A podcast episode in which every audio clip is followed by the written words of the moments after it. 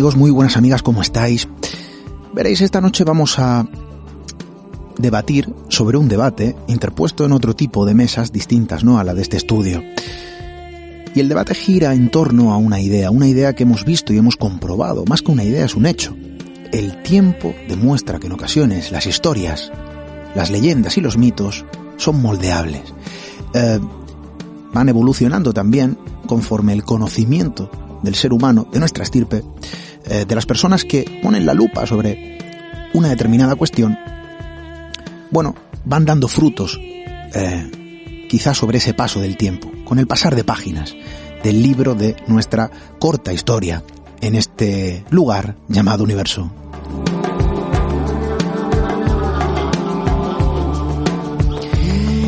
Y sí, las historias son cambiantes pese a que se hayan descrito hace siglos, incluso milenios. Esta noche quizá veamos el ejemplo eh, gráfico que podría someter el debate sobre un cambio, sobre el giro, algunos dirán del mito, otros de la leyenda y quizá otros de la historia.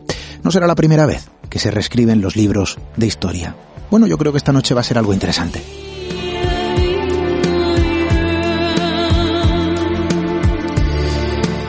Y desde luego también lo que no deja de ser interesante son todos vuestros comentarios, todos aquellos que nos hacéis llegar a través de las vías habituales de contacto con el programa. Ya lo saben, nuestro correo electrónico radio arroba redes sociales como siempre tuteladas por nuestra compañera Diana Herbello, tecleando Misterio Red en Instagram, Twitter, Facebook, muy importante usar el hashtag Misterio en Red y por supuesto también en ese formulario de contacto siempre disponible en misteriored.com.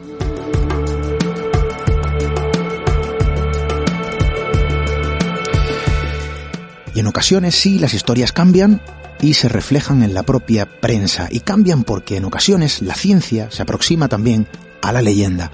Esta noche, insisto, un claro ejemplo gráfico de lo que está ocurriendo en nuestro propio país. Bienvenidos a Misterio en Red.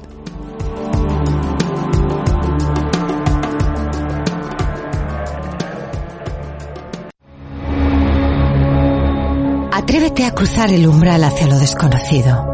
Aventúrate a descubrir que el misterio reside más cerca de lo que imaginas. Traspasamos la línea de lo imposible. Misterio en red con Esteban Palomo.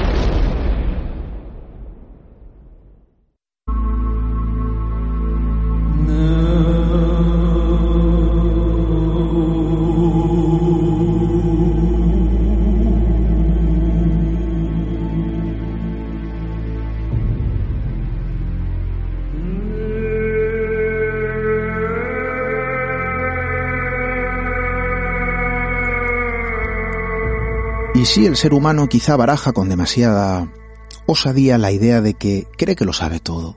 En nuestro tiempo, en la era actual, bueno, las informaciones nunca, ¿no? Han estado antes eh, tan al alcance de la mano.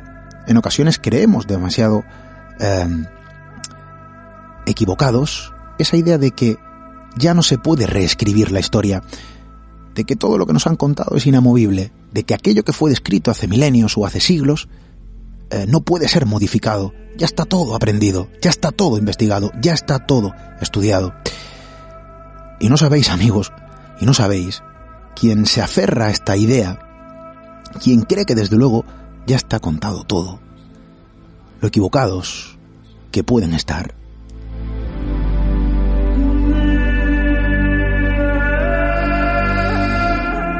Y si algo sabemos desde luego es lo que ya dijo un sabio, es que no sabemos absolutamente nada.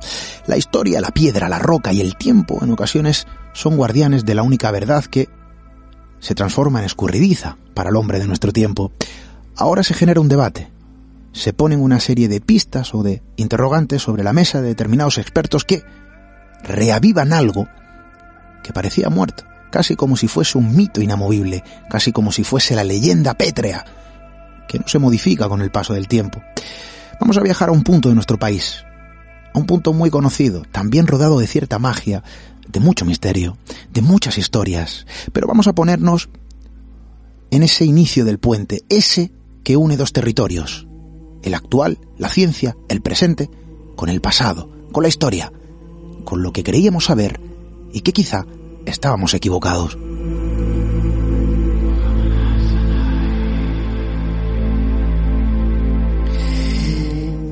Y como vamos a acudir a un punto de nuestro mapa, a la mágica siempre tierra gallega, Galicia, Santiago de Compostela, vamos a hacerlo de la mano de alguien que conoce bien sus secretos, eh, periodista que, desde luego, bueno, yo creo que sobra cualquier presentación, todo el mundo, eh, amigos habituales de este programa y de otros programas amigos, podréis ponerle cara a nuestra amiga que esta noche nos acompaña, querida amiga compañera Natalia Monge. Muy buenas noches, bienvenida.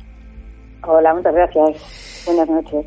El debate que la ciencia reaviva, em, el debate que podría reescribir ¿no? los libros de historia, modificar la leyenda para muchos, que ahora se posiciona sobre un punto de nuestro país, Santiago de Compostela, em, la catedral de Compostela, y desde luego, ¿no? Los apóstoles. El ser apóstol, Santiago, eh, bueno, una creencia vertida sobre ese entorno, sobre ese lugar, que ahora podría ser reescrita. ¿Qué es lo que está ocurriendo, eh, Natalia? Bueno, eh, la verdad es que el debate en torno a quién está enterrado en la Catedral de Santiago de Compostela es un debate largo, es un debate que la Iglesia trató de zanjar ya, ya por el siglo XIX y, y mm, desde entonces, bueno, pues ha estado ahí como un poco solapado. Yo que estudié en Santiago de Compostela, cuando, cuando llegué allí la gente decía, ¿no? en los entornos estudiantiles de la Facultad de Historia se decía que quien estaba enterrado en, la catedral no era Santiago, que era nada más y nada menos que el hereje prisciliano, que luego hablaremos de él. Pero lo que ahora eh, se pone sobre la mesa es la posibilidad de que eh, lo que se esté venerando eh, dentro de la catedral pues no sean exactamente los restos de Santiago, sino eh, no se sabe muy bien de quién, porque quizás, y es una posibilidad, es una hipótesis, los verdaderos restos de Santiago estén, hayan estado durante siglos y siglos en una capilla menor de la zona del claustro de la catedral, a la que ahora solo se puede acceder, bueno, si está dentro del Museo Catedralicio, no es acceso libre, tienes que ir específicamente al museo, visitar esta capilla de las reliquias y ahí encontrarte con el reliquiario de Santiago el Menor, otro apóstol, pero un apóstol menor al que, bueno, pues no se le da tanto culto, desde luego muy desconocido para la gente que llega a Santiago de Compostela y que eh, allá por el año 1991 se permitió hacer unos estudios antropológicos sobre los restos que descansaban en ese reliquiario,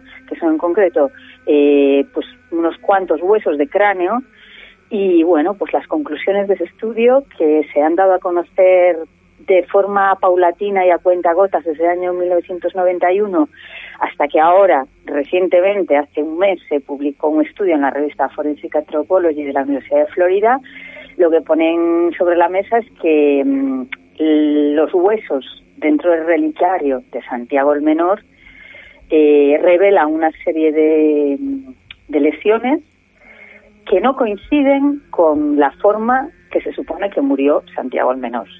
Santiago el Menor, según la leyenda, según la tradición, murió eh, apedreado. Las lesiones que muestran los huesecillos que se conservan dentro de ese relicario muestran eh, otro tipo de lesiones que son compatibles con eh, una muerte por decapitamiento, eh, con un objeto contundente y cortante, una espada, por ejemplo. Por lo tanto, o quien está ahí dentro en este, ese relicario de Santiago el Menor no es Santiago el Menor, es otra persona que murió decapitada, como por ejemplo el apóstol Santiago, Santiago el Mayor, o lo que sabemos de la leyenda de Santiago el Menor, que había muerto decapita, que había muerto, perdón, eh, apedreado, pues no era así murió de otra forma que no se sabe. ¿no? Esas son las hipótesis que ahora pone sobre la mesa eh, pues Fernando Cerrulla, que es además una eminencia, es responsable de antropología forense del IMELGA, del Instituto de Medicina Legal de Galicia, y una persona con muchísima experiencia y trayectoria en estudio de reliquias y bueno de, cadáveres también en, circunstancias eh, muy deterioradas, como puede ser momias, cadáveres saponificados, etcétera. No sería la primera vez eh, que se reescribe una leyenda, un mito o incluso la propia historia. Em, claro, aquí hay que debatir sobre una frontera, la línea conocida, lo que se sabía o lo que se creía saber eh, sobre los restos enterrados en la catedral y de lo que todo que se va, no, eh, se ha ido descubriendo en estos últimos tiempos, em, bueno, que ha ido dando ciertos giros y avivando un debate. Claro, hay datos ya muy concretos, como bien mencionas, eh, el modo de fallecimiento o aparente, ¿no? Los aparentes, las aparentes secuelas eh, de la forma de, bueno, de que esa, de que ese cuerpo, de que esos restos, porque ahora no se sabe muy bien de quiénes son, eh, falleció en su momento, en su tiempo, hay cosas muy concretas que se saben, cosas que son incuestionables, ¿no es así, Natalia? Y esto habría que eh, sumarlo como dato a la ecuación de todo lo que se está ahora eh, conociendo. ¿Qué es lo que sabemos hasta entonces o qué es lo que se pensaba, ¿no? Que era inamovible. Pues eh, tenemos dos grandes tradiciones con respecto a los dos Santiagos de, la catedral, eh, que bueno, mm, precisamente se entremezclan entre sí y, ambas han sido cuestionadas. ¿no? Por una parte tenemos la llegada de los huesos del apóstol Santiago a, Galicia, ¿no? Lo cual pues es una cosa extrañísima. Un hombre que falleció asesinado, decapitado en Palestina, bueno, por la zona de lo que hoy es Palestina, ¿no? En el siglo en el siglo I, cómo aparece en Galicia en el siglo IX sus restos, ¿no? ¿Qué sentido tiene esto? Bueno, pues eh, no hay ninguna evidencia, obviamente. Eh, hay lo que hay es una tradición que habla de que eh, en algún momento de la historia los restos de Santiago el Mayor, de Santiago el que conocemos como apóstol, eh, pues eh, fueron trasladados desde el lugar de su muerte, eh, desde Palestina hasta Galicia, en un barco, ¿no? Y al llegar a Galicia, pues fue desembarcado en la zona de Padrón. Allí, bueno, sucedieron una serie de sucesos mágicos relacionados con todo este evento que se llama la traslatio, ¿no? Lo que la, el traslado del cadáver y bueno, pues por ejemplo lo depositaron encima de una piedra que se llama el Pedrón y que es lo que, por, lo que da nombre al pueblo de Padrón hoy, ¿no? Y esa piedra quedó marcada con la silueta del cuerpo del apóstol, esa piedra se, se, la piedra que se, se ató la barca, que, que hoy se conserva, la piedra en la que supuestamente se ató esa barca, eh, se acaban de encontrar en unas excavaciones arqueológicas recientes en el río de Padrón um, como unas escalinatas que responden a las descripciones de las escalinatas por las cuales eh, desembarcaron al, al cuerpo del apóstol, pero estamos hablando, eh, pues eso, del, del siglo em, del siglo VIII del siglo IX, ¿no? De allí, pues eh, los discípulos lo trasladaron desde Padrón en, en carro por a través de Galicia por el Pico Sacro, es otro de los puntos importantes donde donde que menciona la tradición hasta llegar a Santiago. En Santiago entonces es que no, había nada, o sea, digamos que llegaron a Santiago por casualidad. Allí mm, decidieron construir, eh, colocar las reliquias de Santiago en un arca de mármol, que es lo que se llama el arca marmórica, y se construyó una pequeña iglesia. Y, esto es lo que nos cuenta la tradición. Esa tradición también nos cuenta que mm, esa pequeña iglesia, con el tiempo, se fue perdiendo se fue, quedó como olvidada. Todos estamos en la época también, hay que ver cuándo se empieza a construir esta esta tradición, que es la época, bueno, pues de la influencia musulmana en España, aunque no llegó demasiado a Galicia, pero que sí había en la península esa, bueno, esa pugna, ¿no? Y de la y también de la, relacionado con la Reconquista. Entonces, bueno, eh, siglos después, eh, un eh, Pelayo, que era un hombre que vivía pues ahí en solitario, rezando, un ermitaño, una noche se supone que ve unas luces y, y eh, avisa, ve unas luces en varias, durante varias noches, unas luces en un lugar concreto de Santiago y avisa al obispo de Iria Flavia. Entonces no había siquiera obispado en Santiago de Compostela, el obispado estaba en Padrón en Iria Flavia. El obispo Teodomiro, que es el que acude a ese lugar donde se están depositando las luces, eh, excava por ahí y encuentran, reencuentran, digamos, los restos del, apóstol Santiago. Esto es lo que nos cuenta la leyenda y desde ese momento este es el inicio de la catedral. Entonces es cuando se empieza a construir la, aquella catedral primigenia que tantas veces reformada, reconstruida, reedificada a lo largo de los siglos hasta ser pues lo que es hoy, sede eh, obispal y, además, bueno, pues lugar de peregrinación mundial y un magnífico edificio.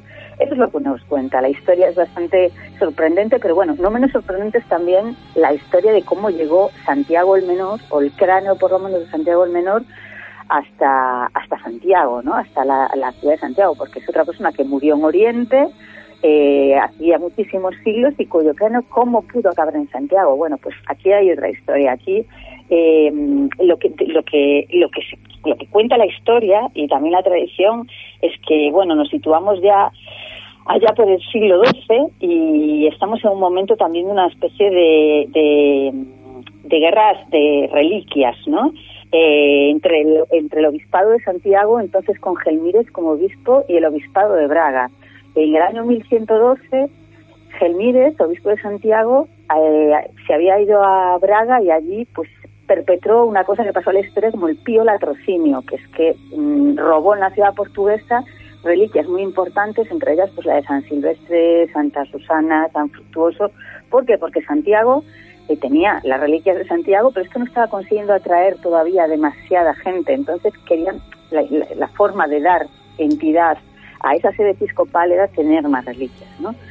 Eh, se llevó estas reliquias a Santiago y bueno, eh, entonces el obispo de Braga, que era Mauricio Burdino, después fue conocido como el antipapa, viaja a Tierra Santa y allí eh, parece ser que consigue lo que él, cuando vuelve a España, dice que es la verdadera cabeza del apóstol Santiago. Viene con unos huesos de cráneo y dice que esto es la verdadera cabeza, por lo tanto las de Santiago no lo son. Sembrando esa duda ¿no? sobre la autenticidad de los restos del apóstol, eh, esto, pues eso, lo entendemos en esa lógica de pugna entre obispos, ¿no? De cuál es el, cuál es el obispado que tiene más poder eh, entre Braga y Santiago de Compostela. Eh, ¿Qué pasó? Que la reina Urraca, pues en aquel momento consiguió robarle a Burdino la cabeza, esos huesos de cráneo del supuesto Santiago el Mayor, se los entregó a Gelmírez y Gelmírez, eh, Gelmírez vivió con la duda toda la vida y probablemente murió con la duda de, de cuáles de los dos de los dos huesos que tenía, de los dos restos que tenía, eran los del verdadero apóstol, los del apóstol mayor, ¿no? los de Santiago el, Mayor. De hecho, Gelmírez eh, de esos trocitos de cráneo que recibió, llegó a, integrar, a entregar uno a una iglesia italiana, diciéndoles que era cráneo del el apóstol Santiago. Lo cierto es que en este relicario donde supuestamente descansaba el, el cráneo del Santiago el Menor, cuando se analizaron en el siglo XX los huesos, precisamente faltaba un trocito que correspondería con ese que Gelmírez habría entregado como un hueso de Santiago el Mayor. Por lo tanto, la duda está sembrada desde ya hace mucho tiempo. Después de Gelmírez, eh, se decidió hacer un relicario magnífico, una gran obra de arte con forma de cabeza, que es la que está en, en la, en la en bueno, en la, en la capilla de las reliquias y que lo que había ahí dentro, pues eh, se le puso el nombre de Santiago el Menor, eh, un personaje importante dentro de la iglesia, pero desde luego no un personaje capaz de atraer las peregrinaciones y de generar la leyenda alrededor de sí, como Santiago Sebedeo, que es el mayor, ¿no? Y ahora pues la duda está sembrada. Eh, sabemos que han llegado dos tipos de reliquias distintas a lo largo de la historia y, los estudios más recientes indican ciertas dudas sobre el cráneo de Santiago el Menor y sobre los usos de Santiago el Mayor, pues las dudas son inmensas porque desde hace dos siglos que no se estudian. Eh, cuando se estudiaron, la verdad es que tampoco, bueno, no había los métodos científicos. Los científicos actuales, pues por ejemplo, reclaman que se pueda estudiar los huesos que están enterrados en la catedral, pero pero cuando se hizo en el siglo XVIII, bueno, pues es una, investigación que podría estar muy cuestionable hoy en día, ¿no? Pero probablemente esto nunca se vuelva a investigar, porque incluso la Iglesia, en, allá por el 84, el Vaticano, en 1884, se arrojó completamente el tema con un escrito que decía, quedan con el decreto pontificio superadas para siempre jamás antiguas cavilaciones. O sea que zanjado el tema.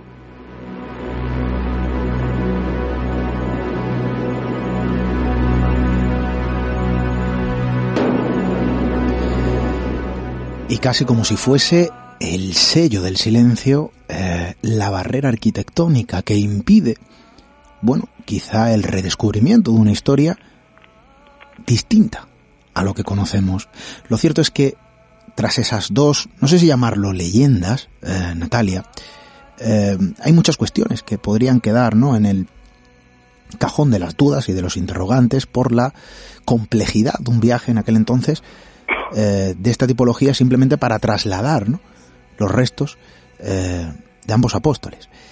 Hay una historia generada alrededor de todo esto, muchísima fe vertida en ellas y desde luego también una larga tradición difícilmente no quebrantable. la realidad puede ser otra.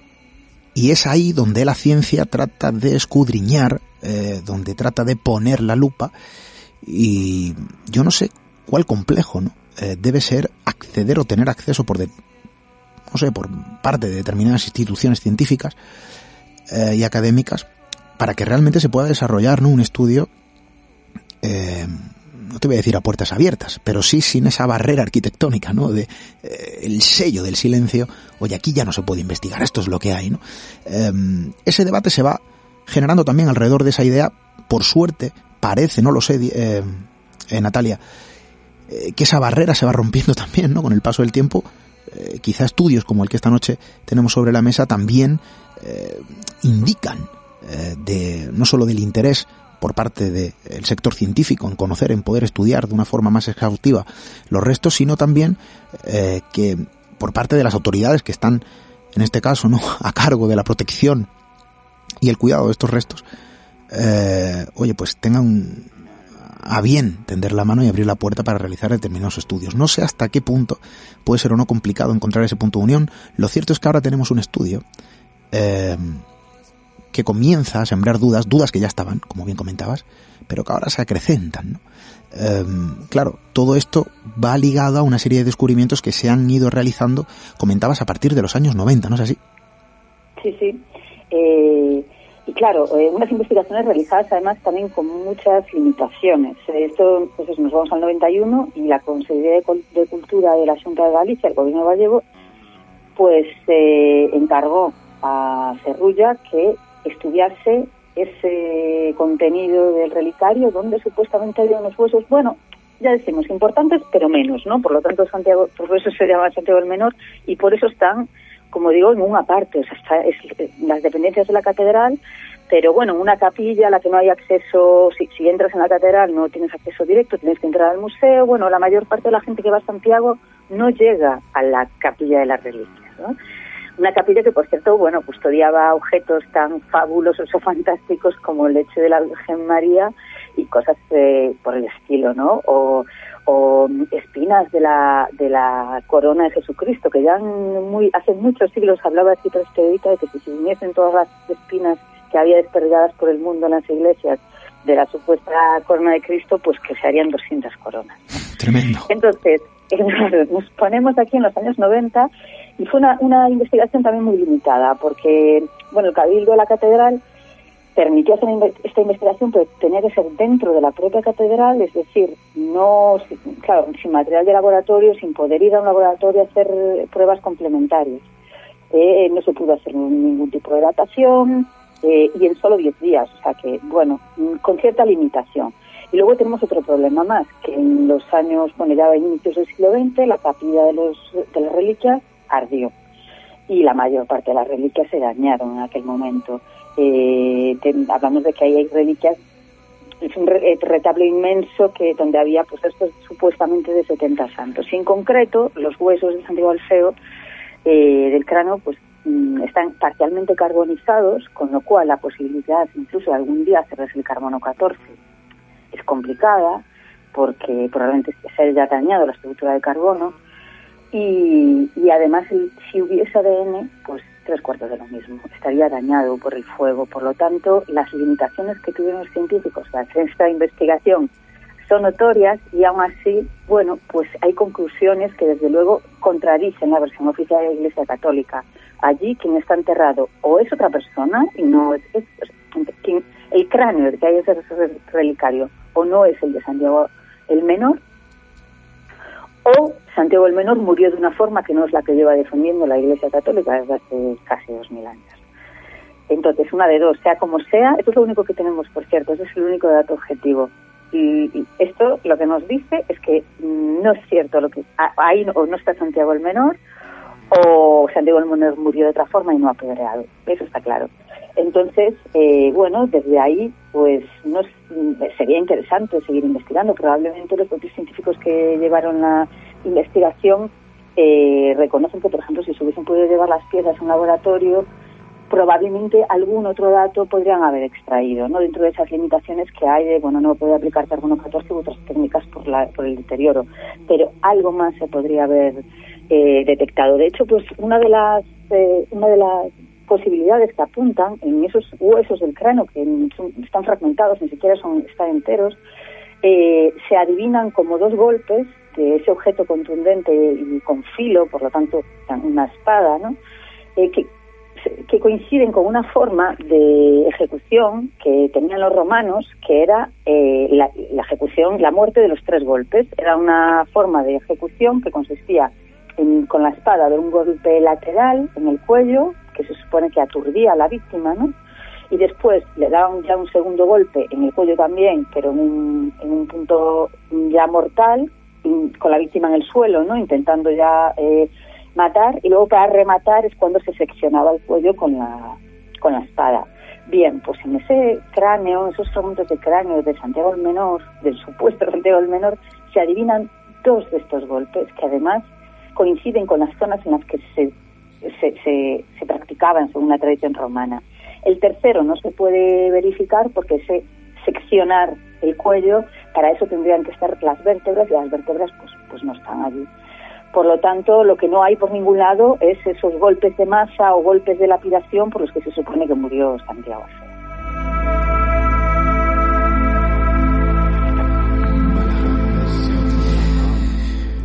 Y quizá a lo mejor ya nos vamos a meter en el terreno de la especulación, no lo sé, eh, Natalia. Yo quiero lanzar una pregunta, ¿no? Eh, claro, de todo esto que estamos eh, planteando, que estás planteando, ¿no?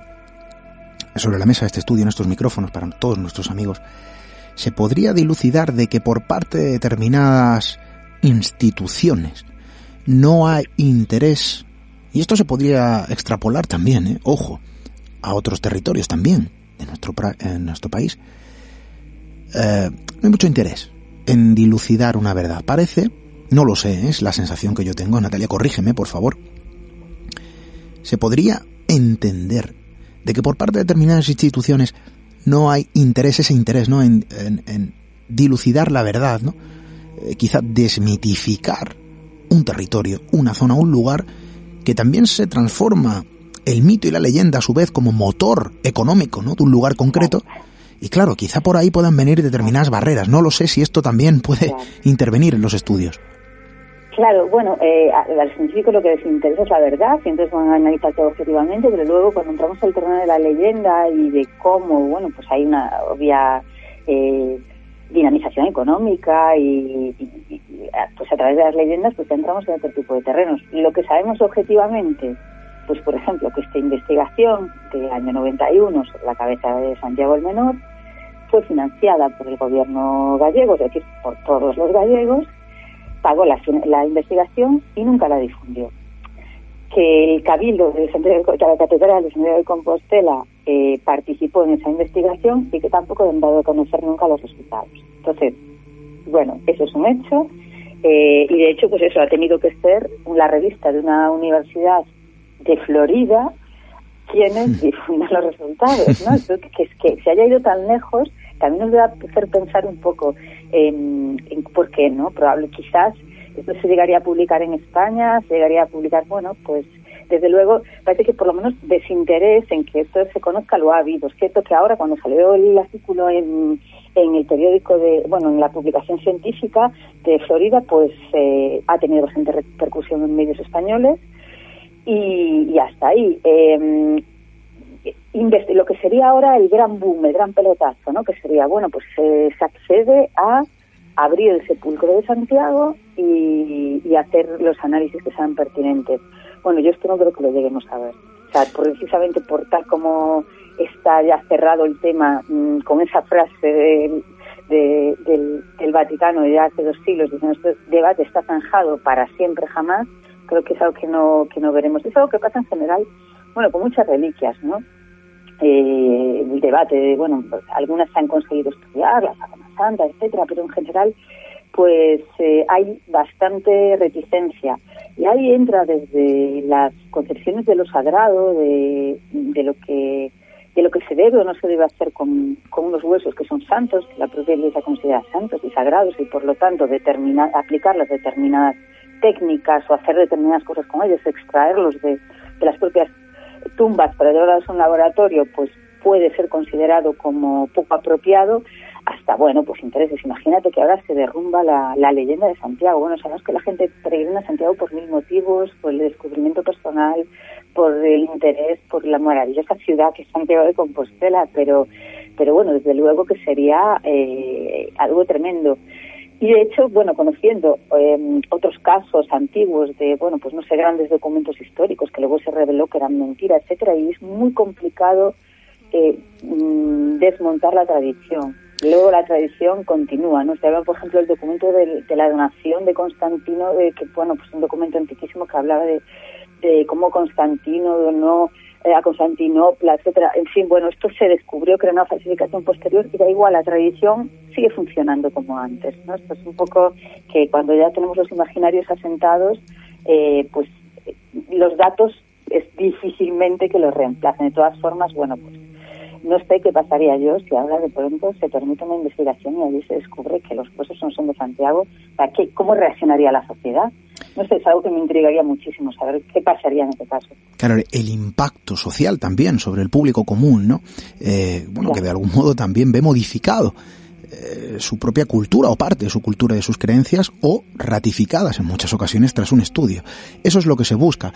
Em, el mito y la leyenda que gira en torno también sobre las reliquias, mentiras y verdades, un extraño juego que lleva acompañándonos quizá demasiado tiempo.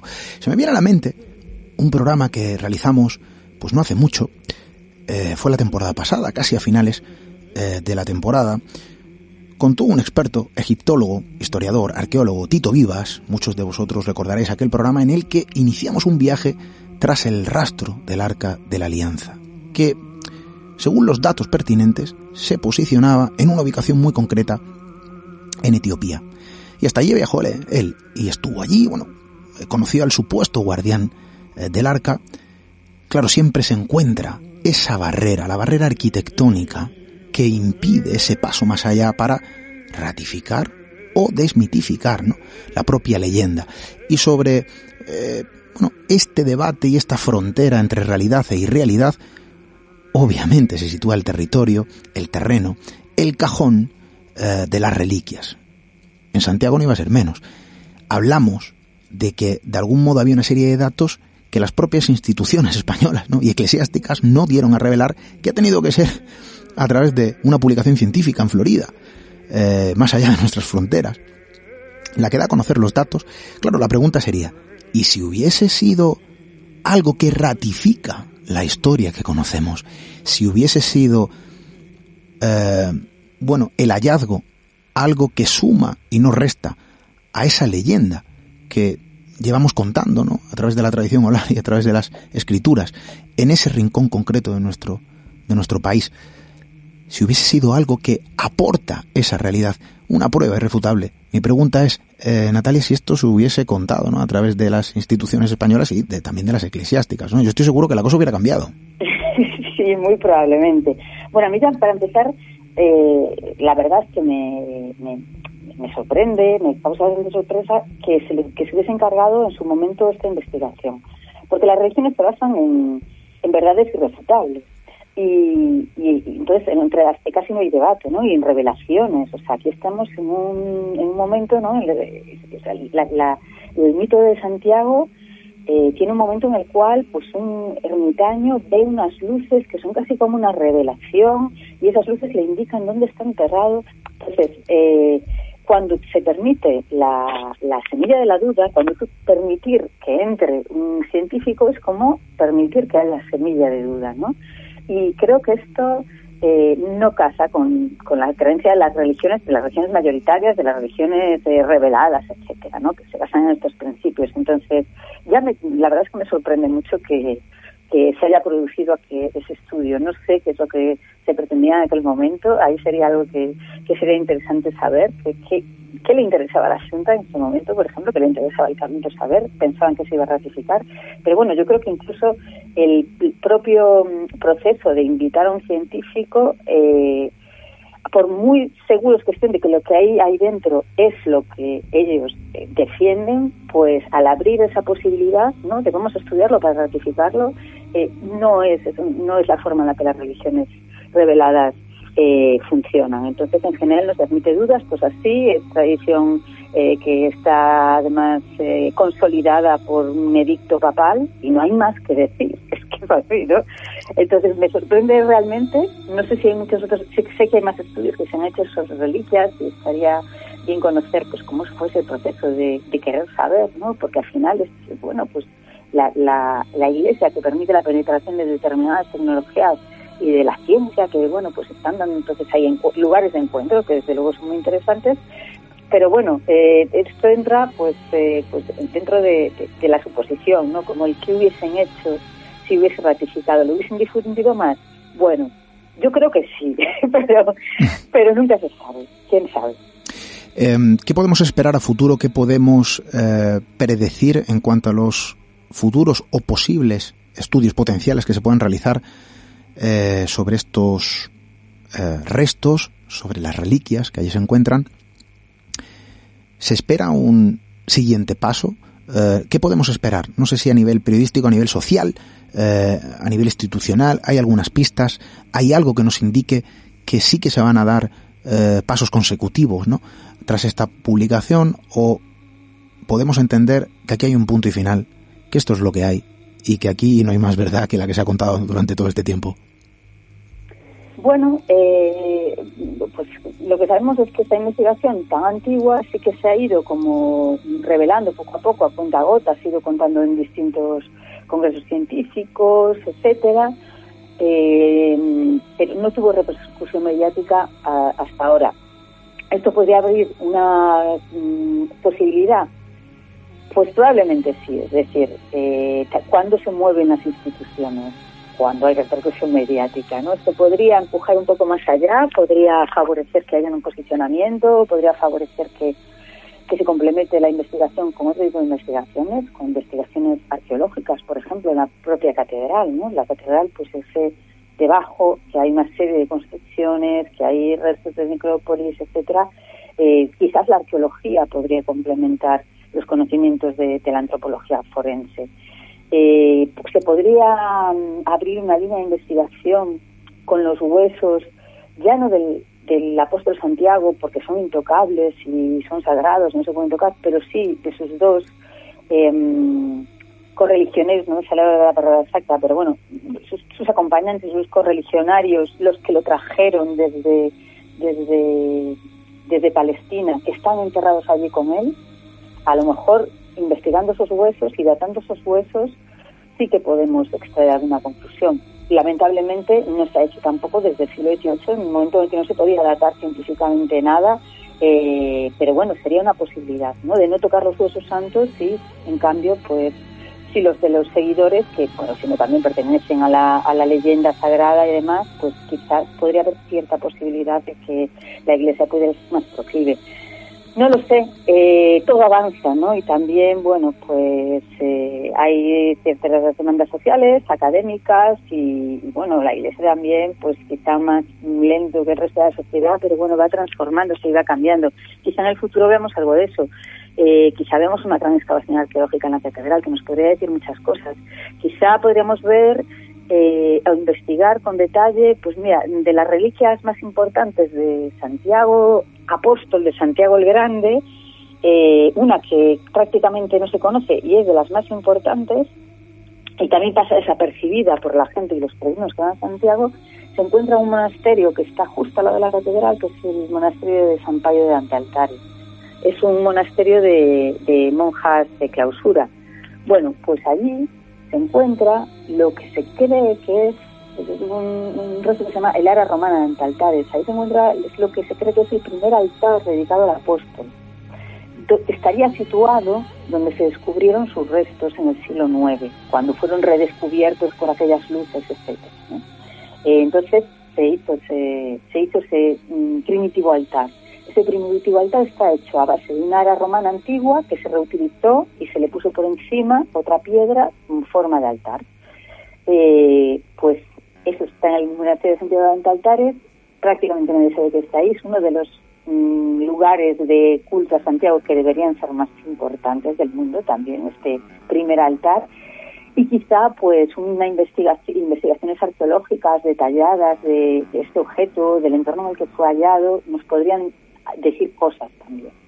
Entonces, bueno, mm, se puede hacer, se puede investigar mucho sin, sin tocar los huesos, pero siempre eso en terreno sagrado, ¿no? En terreno que requiere desde luego muchos permisos y, y muchas eh, bueno, pues eh, eso, permiso de acceso, así que bueno, mm, esperamos también que los arqueólogos, la investigación, la academia, las universidades, pues se introduzcan ahí, porque bueno, al fin y al cabo es un tema que a muchísima gente le interesa, o sea, por religión, por creencias, por leyenda o simplemente por cultura. Todos los que pues hemos vivido en Santiago conocemos cómo la cultura jacobea pues lo, impregna todo, ¿no? Ya va más allá de las creencias y de quién está enterrado allí el dilema de si es Santiago el mayor o no, como te decía, es que es muy antiguo, es que hay mucha mucha gente que dice, no, no, ahí está Prisciliano. Prisciliano, recordemos que fue un obispo de Ávila, de, nacido en Galicia, bueno, perteneciente a una familia senatorial romana de Galicia en el siglo IV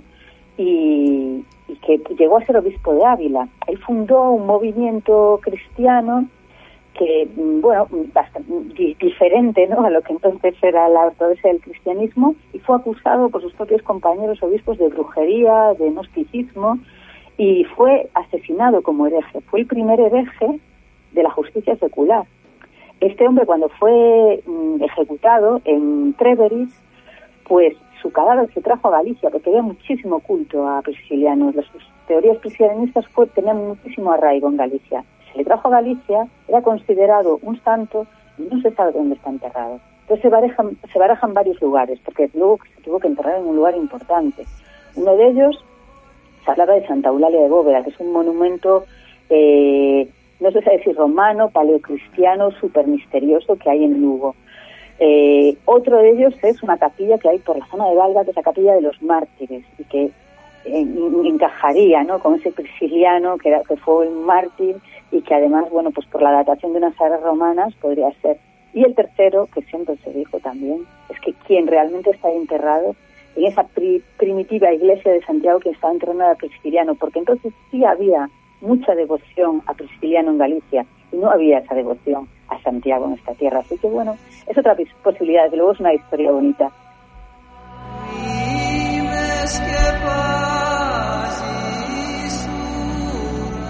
y la siempre mágica Galicia que nos ofrece un buen número de historias, una amalgama de mitos, de leyendas, em, de cuestiones que enriquecen también no solo al peregrino, sino a cualquier persona que se acerca a través de cualquier medio a sus historias, al compendio mágico que realmente envuelve esta tierra.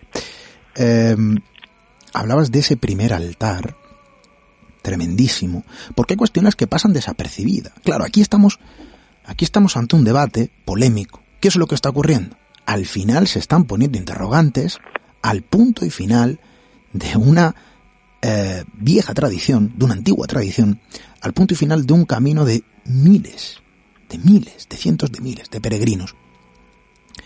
Se está poniendo la lupa, ¿no? Sobre ese final. Eh, quizás sin prestar atención también a otros elementos maravillosos, mágicos, de la propia historia, de la leyenda y el mito que circunda este camino, esta ruta, esta peregrinación, y que pasan ¿no? a un segundo lugar cuando se eh, pone la lupa o se ponen los interrogantes en el mare magnum, en ese punto y final eh, que parece ¿no? que es lo que todo lo promueve y lo que da sentido ¿no? al, al viaje, al viajero. Eh, entre otras cuestiones. Desde luego el Camino de Santiago pese a que ahora haya debate en ese final, en, lo que allí yace, en la, digamos, en el origen de los restos, en la verdadera historia eh, que esconden, oye, también hay otros sentidos, ¿no? Para el peregrino y otros motores económicos eh, para las instituciones y para la propia tierra, que yo creo que no dejaría, no, no, no, no se frenaría todo esto. Habrá quien esté a favor y en contra, ¿no? De investigar un poquito más, eh, incluso a nivel social, ¿no? a nivel del pueblo, vecinos, que digan, no, esto es mejor dejarlo así, no, no vayan a, no vaya a cambiar la cosa, ¿no? No sé, hay motivos suficientes como para viajar a Santiago, hay motivos suficientes como para seguir realizando su maravilloso eh, trayecto y su maravilloso recorrido. Oye, el primer altar. Y esto es algo que decías, ¿no? Que pasa eh, desapercibido, ¿no? Con demasiada seguridad para, para el gran público. sí, eh, y bueno, yo estoy de acuerdo contigo. O sea, yo creo que incluso en el caso de que se descubriese eh, objetivamente que no es el apóstol Santiago quien está allí enterrado, la entidad y la leyenda de Santiago ya ha crecido de una forma que no dejaría de, ser un mito, ¿no? De igual forma que pues uno va a Roma y ve colas kilométricas de gente para meter la mano en la boca de la verita, aunque sabes perfectamente que esa boca no te va a coger la, no te va a esa leyenda que hay y que no te va a quedar ahí la mano, etcétera, pero es una leyenda y casi que la leyenda es lo que atrae, ¿no? Eh, entonces es toda esa experiencia, todo el arte que hay alrededor, toda la cultura que se ha creado, toda la tradición eh, europea construida a través del Camino de Santiago y esto sigue ahí y pase lo que va a seguir ahí, pase lo que pase. Entonces, bueno, por ahí, eh, pues bueno, tampoco, eso no creo, de verdad que no creo que, la leyenda de Santiago, que la potencia que tiene cultural actualmente Santiago, pues quedase eh, muy dañada si se descubriese otra cosa. Eh, además, eso, las dudas están vertidas desde hace mucho tiempo, así que, bueno, entonces, esto también es una muestra de cómo nos movemos y cómo, bueno, pues eh, eh, la humanidad eh, se, construye, bueno, se mueve y, se construye culturalmente a través de, mitos, de mitos que, aunque están, vivimos, ya, ya no vivimos en una sociedad de mitos, pues los, los sostenemos, porque estamos dispuestos a creerlos y porque queremos creer en estas cosas para que, bueno, pues nos aporten algún tipo de, de magia, de, pensamiento extraordinario, de cosas eh, trascendentales ¿no? la vida. Hay muchísima gente que habla de que mm, hacen el camino de Santiago y no lo hacen porque, pues porque tengan especiales creencias, eh, sino porque pues por la, por la propia experiencia de trascendencia, el encuentro con uno mismo. Al final es una forma de espiritualidad que no se ve, no está canalizada por el sentimiento eh, cristiano ni por el culto a Santiago, sino bueno, pues porque hay ahí una serie de, mm, de, valores en el propio camino que trascienden a cualquier religión en concreto. De hecho, hay un camino primitivo que va pasando por lugares que curiosamente eh, son lugares de, culto prehistórico en Galicia, ¿no? Por lo tanto, bueno, pues quizás haya unas rutas aquí que ya, estaría, ya estarían trazadas mucho tiempo antes, que se, eh, que se fueron perdiendo y redescubriendo a lo largo de los siglos y que, bueno, finalizan en Santiago, finalizan en Finisterre, eh, en fin, eh, Galicia es el final del camino eh, en Occidente, lo ha sido siempre y Santiago, pues ahí está, ¿no? Como un lugar central dentro de la propia territorio gallego. Así que, bueno, yo creo que esto es una leyenda que va a perdurar y, y, bueno, pero independientemente, pues ojalá lleguemos a saber a saber más, ¿no? A saber más de cómo se ha construido la leyenda, que al final también es muy, es muy interesante. Si sabemos qué está pasando allí, si sabemos qué hay allí, qué objetos hay, qué huesos hay, sabremos más de cómo se construye todo el proceso mítico. Y esto, pues bueno, para la gente que se dedica a estudiar antropología, mitología, eh, historia de las creencias, historia de las mentalidades, pues bueno, podría ser una, una investigación fascinante. Lo que está claro y es una cosa que hay que remarcar, ¿no? Para poner punto y final al programa de esta noche, eh, como bien dices, el camino en sí de Santiago trasciende, ¿no? De la propia eh, religiosidad, ¿no? Que en muchas ocasiones el peregrino también arroja, porque no hay cuestiones de fe. Hay otros caminos, hay muchos caminos. Eh, los peregrinos bien lo saben, ¿no? Natalia, yo recibí, ¿no? no hace mucho, un libro, lo recibimos en, en esta casa, en Mijas Comunicación, desde luego una encuadernación maravillosa. El libro es Mirabilia, eh, de Anaya Turin. Eh, hablamos que es, bueno, un auténtico compendio, y así lo refleja, ¿no? En su propia portada, el compendio de maravillas y asombros del Camino de Santiago. Y todo esto no es una ruta de viaje, y tampoco el desarrollo de sus leyendas. Eh, hay una serie de grabados, hay una serie de gráficos, maravillosos dentro de este, de este título. Y más o menos se le da vida a través de sus páginas, a ese compendio, a, a los mitos, a las curiosidades, a la propia leyenda, a la historia de sus personajes, a toda su cultura. Un punto de vista diferente, distinto, eh, a todos esos libros eh, tan, bueno, demandados quizá por el gran público, no lo sé, pero sí existentes en las, en las estanterías de nuestro país, que hablan precisamente sobre el camino o los caminos. Esto es algo diferente y distinto, desde luego yo recomiendo encarecidamente eh, su lectura.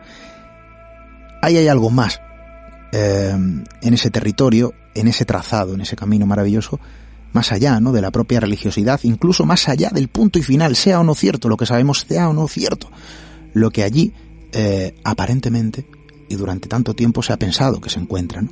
no estamos diciendo que no lo sea, obviamente, Natalia, eh, porque no lo sabemos, no lo sabemos. Oye, las pistas son las que son, los datos son los que son, esto no pone en tela de juicio, ¿no? El valor o los valores de los distintos caminos y desde luego yo creo que aquí no se gana, perdona, no se pierde, sino que se gana desde luego poniendo la verdad sobre la mesa. Tú como periodista vas a defender siempre eso, yo creo que es una opinión compartida también por nuestro público, por nuestros amigos, que al final es lo que tratamos de hacer, ¿no?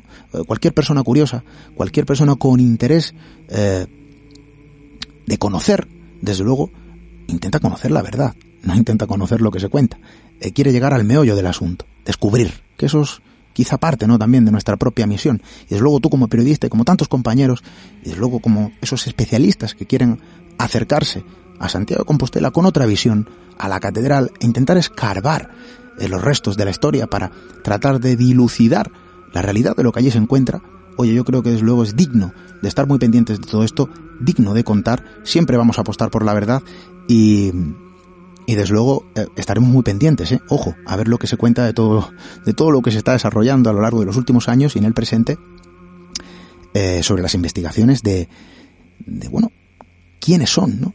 O a quién pertenecen aquellos restos.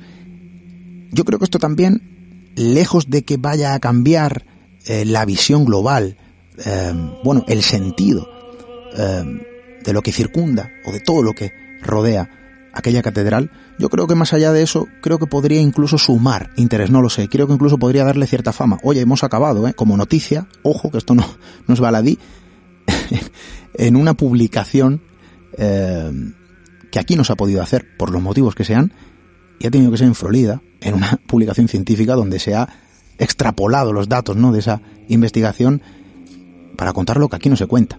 Esto también da que pensar, ¿eh, Natalia? Claro, claro, sí, sí, o sea que que haya sido así todo el proceso de descubrimiento, bueno, a mí desde luego, y como periodista, ¿no? Que cómo ha llegado esto a los medios. Bueno, de hecho había nada, una cosita publicada muy pequeña en 2012 que recogía unas declaraciones de Fernando Serrulla en, un instituto que hablaba sobre este tema ya, ¿no? pero bueno, masivamente pues ha sido reciente a través de ese meandro, ¿no? De llegar a través de la Universidad de Florida. Entonces, pero bueno, ya sabemos cuando las cosas saltan masivamente a los medios, ahí también hay hay reacciones, desde luego esto podría ser una oportunidad comunicativa fabulosa. Eh, eh, entiendo que las instituciones, bueno, tanto en las instituciones gubernamentales como eclesiásticas, en cuanto a comunicar de forma diferente y demás, pues lo tienen un poco más cerrado. El community manager de la catedral, si si tuviese oportunidad de, comunicar como, pues no sé, un community manager de, una empresa, aprovecharía esto probablemente mm, como un caramelito, ¿no? Porque efectivamente, bien utilizado, esto más que, bueno, sembrar una gran duda o lanzar ahí un manto de desprestigio, pues puede ser eh, algo que atraiga el misterio. Es que abrimos un misterio. Lo que sabemos es que aquí hay algo que no es lo que parecía, no sabemos lo que, no hay verdades absolutas. No podemos decir que el que está ahí en el, en el relicario de Santiago el Menor al final no era Santiago el Mayor y que durante siglos la gente que le fue abrazando al apóstol y fue visitando estaba en el lugar equivocado porque el lugar idóneo era unos metros más allá. Esto no lo podemos decir todavía, pero sí que hay un misterio. Desde luego el misterio es abierto. El misterio, como sabemos bien en este programa, pues atrae, despierta interés y además es una forma fabulosa de acercarse a la historia para personas que a lo mejor nunca se leería un libro de historia, pero que a través de este tipo de temas, pues bueno, mm, son, entran, ¿no? porque sí que genera interés. Yo no puedo estar más de acuerdo, estoy seguro que todos nuestros amigos también comparten todas tus palabras, eh, tu punto de vista, porque al final yo creo que todos los que somos interesados en estos temas, eh, en la propia historia, en la cultura, en la verdad y en la realidad, desde luego, apostamos precisamente por conocer, oye, y no ocultar, que eso es lo, lo importante y para eso estamos aquí también, ¿no? Para contarlo. Eh, Natalia, desde luego, mi más enorme agradecimiento por tu tiempo, por estar con nosotros esta noche, por compartir, ¿no? Eh, los datos arrojados en una publicación, oye, que no es de nuestro país, ojalá hubiese sido así, pero tenemos periodistas que como tú rescatan esa información y la traen para contar lo que quizá aquí, oye, pues no se cuenta con tanta facilidad. Natalia, muchísimas gracias. Gracias a ti, ha sido un placer como siempre. Buenas noches.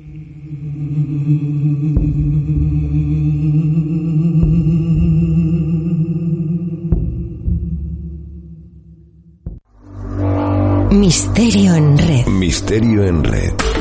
Con Esteban Palomo.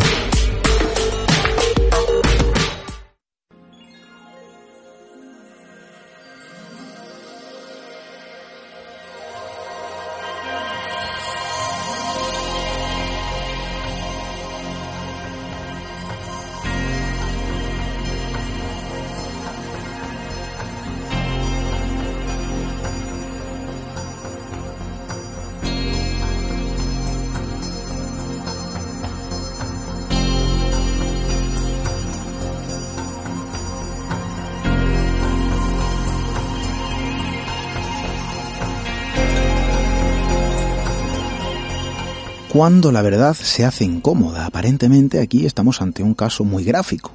Oye, quién sabe, lo mismo nos estamos equivocando y no me quiero aventurar de forma negativa, ¿no?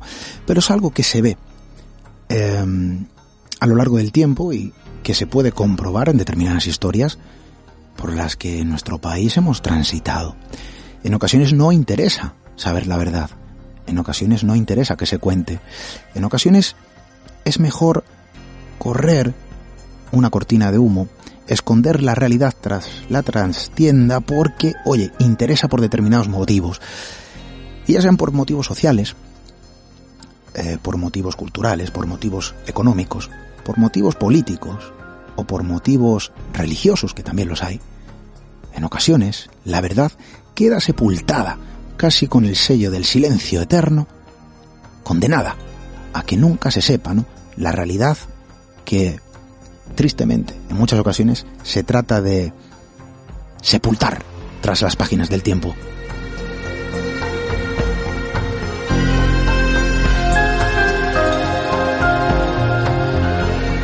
Y algunos son valientes, algunos tratan de poner la lupa allí donde la sospecha sobre lo incierto se fragua por algún motivo. Esto ocurre en casos de todo tipo, de toda índole incluso en casos recientes, ¿no? casos criminológicos, donde el crimen, donde el delito eh, se silencia por alguna razón, por algún motivo. Claro, aquí también hay una sombra, eh, se podría llamar, ¿no? De conspiración alrededor de todo esto. Oye, esto no hay que contarlo. Oye, esto, esto hay que taparlo, ¿no? Incluso en temas urbanísticos. Parece irrisorio, pero ¿saben ustedes cuántas veces en determinados lugares, y lo sé de buena tinta, se han acometido obras. Cualquier municipio, en cualquier ciudad. Han metido la pala, han salido unos restos arqueológicos. Oye, hay que tapar, esto no se puede saber.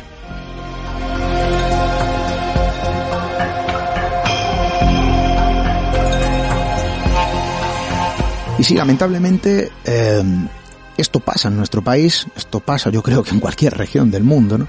El sello de la censura también sobre la realidad, sobre la verdad, sobre la historia, sobre la cultura, que al final estamos hablando de algo universal, algo que no tiene un valor económico, sino, sino que tiene un valor trascendental, evolutivo. Nuestro camino, nuestra misión, ya saben ustedes cuál es. Y desde luego, abrazar esta práctica, o acercarse a ella, o aceptarla, mejor dicho, desde luego va en contra de nuestros principios, los principios de este equipo, que ya desde luego lo hemos mencionado en muchas ocasiones, son muchos, pero tres claves. Conocer, aprender y descubrir.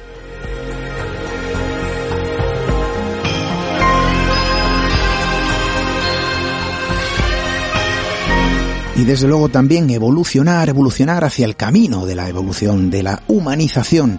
Em, y solo a través de la verdad será posible ¿no? realizar esos pasos con seguridad, con garantía inequívoca de que están bien marcados, de que el suelo que pisamos, desde luego, es firme.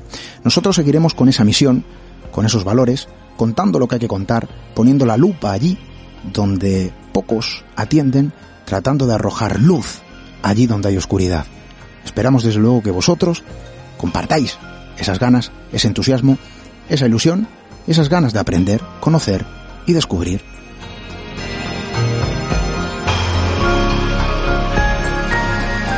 Y con la misma premisa de siempre, pero con nuevos contenidos, con más cosas que contar, regresaremos la próxima semana. Muy atentos porque eh, hay sorpresa. Vamos a realizar un programa diferente. Eh, estamos trabajando en la idea de que podamos ponernos caras. A muchos de vosotros ya en otros eventos lo hemos, lo hemos hecho. Queremos hacer un programa con público, en directo, en la calle. Queremos viajar. Queremos salir del estudio. Algo se está cociendo muy atentos a esto. Mientras tanto, nosotros regresamos la próxima semana, insisto, con más cosas que contar. Hasta dentro de siete días, amigos.